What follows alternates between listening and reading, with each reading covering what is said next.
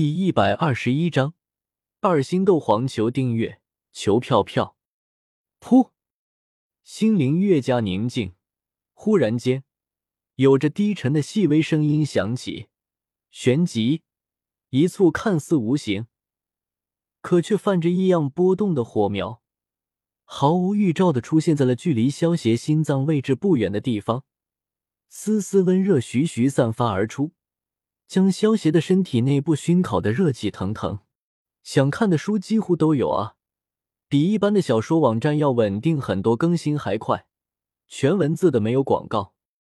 面对着突然出现的陨落心炎，萧邪意念一动，地狱之炎瞬间将他包裹吞噬，将萧邪体内的一丝斗气又提纯了不少。这组突然出现的陨落心炎。比起萧协刚进入天坟炼气塔出现的陨落星炎，明显精纯了不少。恐怕斗灵以下的人会被这簇陨落星炎直接由内到外烧成灰烬，而就算是斗灵以上、斗王以下，也估计不能吸收超过十簇的陨落星炎。这也是为什么第十层都是一些长老在此修炼了。有了第一簇的陨落星炎后，过了一分钟的时间，又出现了一簇陨落星炎。萧协使用地狱之火，瞬间变僵，他吞噬了。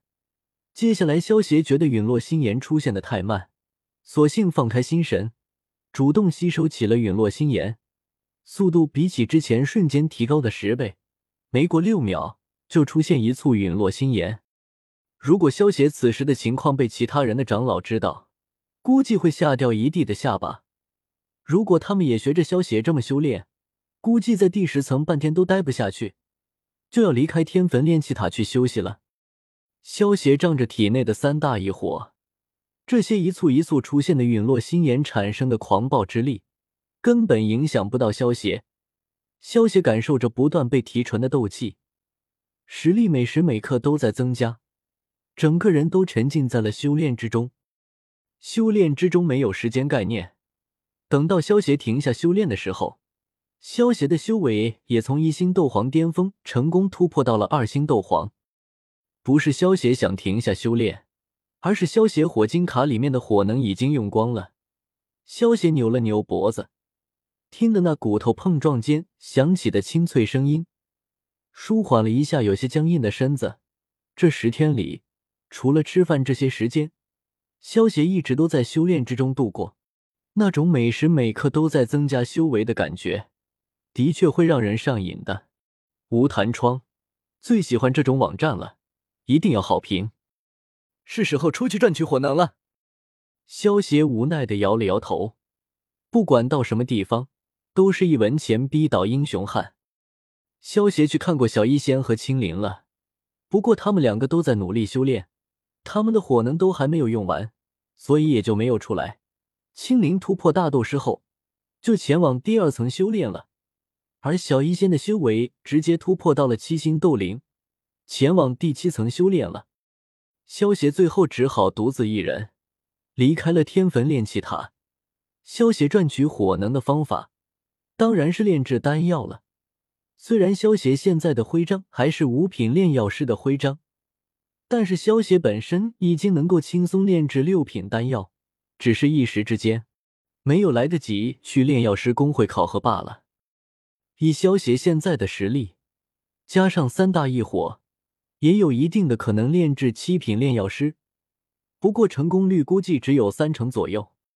回到自己的别院后，萧协花费了三天的时间，炼制了一些五品丹药和六品丹药。在内院里面，也有一些炼药师学员会出售丹药，不过他们炼制的丹药最高也不过是四品丹药。毕竟不是所有的人都像萧协这么妖孽的，二十多岁的四品炼药师就已经可以称得上是炼药师天才了。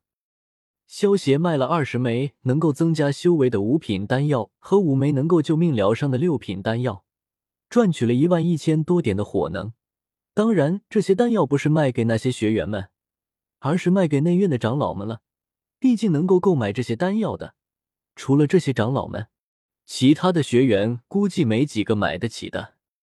暂时解决了火能的后顾之忧后，萧协也没有急着进天坟炼气塔修炼，修炼之道也需要一张一弛吗？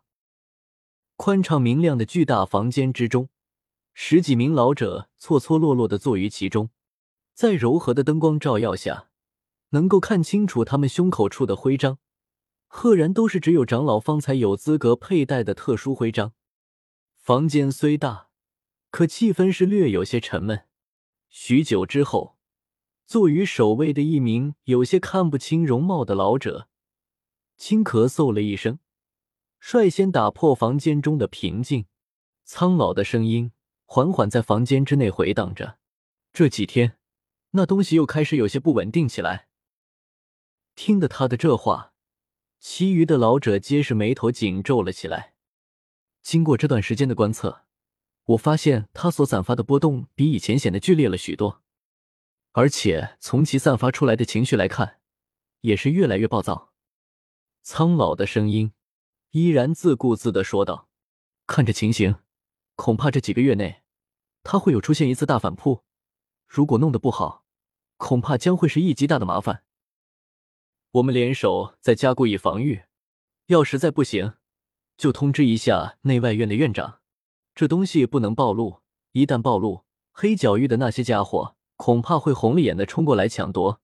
我们内虽然身在深山之中，可却刚好距离北面的黑角域不远。”一旦出事，那几个一直关注着内院的老家伙会立马闻讯赶来。以他们的见识，这天坟炼气塔的封印或许逃不了他们的注意。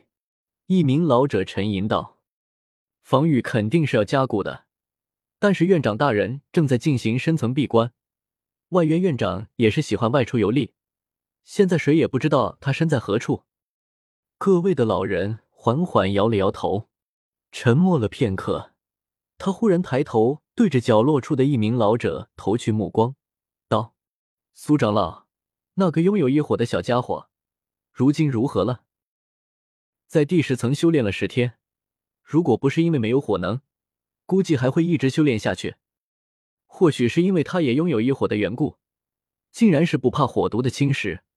我也照大长老的吩咐，给了他足够的关照。”苏长老连忙起身恭回道：“嗯。”守卫的黑袍老人微微点了点头，苍老的声音显略有些低沉：“啊，真是没想到啊！一个陨落心炎让得我内院崛起，而现在一个年不过二十的小家伙，居然也是单独的坐拥此奇物，当真是让人羡极啊！”大长老，最近萧协还在内院里出手了一些五品丹药和六品丹药，想来他已经是六品的炼药师。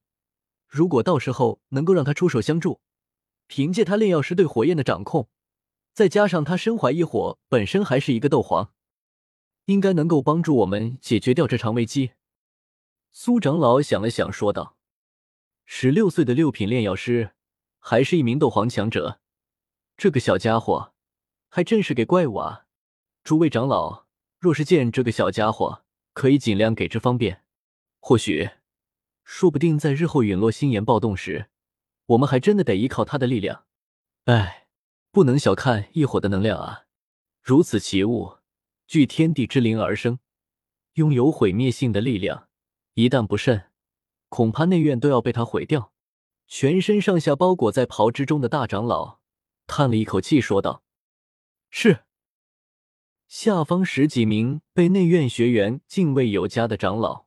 此刻都是站起身来，躬声应道：“嗯，好了，都各自散去吧。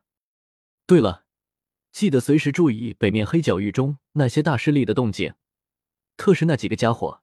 血宗最近也是有些异动，这些家伙真是不让人省心。”大长老挥了挥手，咳嗽了几声道：“众位长老微微点头，旋即身形晃动。”身形化为模糊黑影，伴随着一阵清风刮过，便是消失在了这所严实的房间之中。秀雪，真是可怕的小家伙啊！大长老喃喃之语道。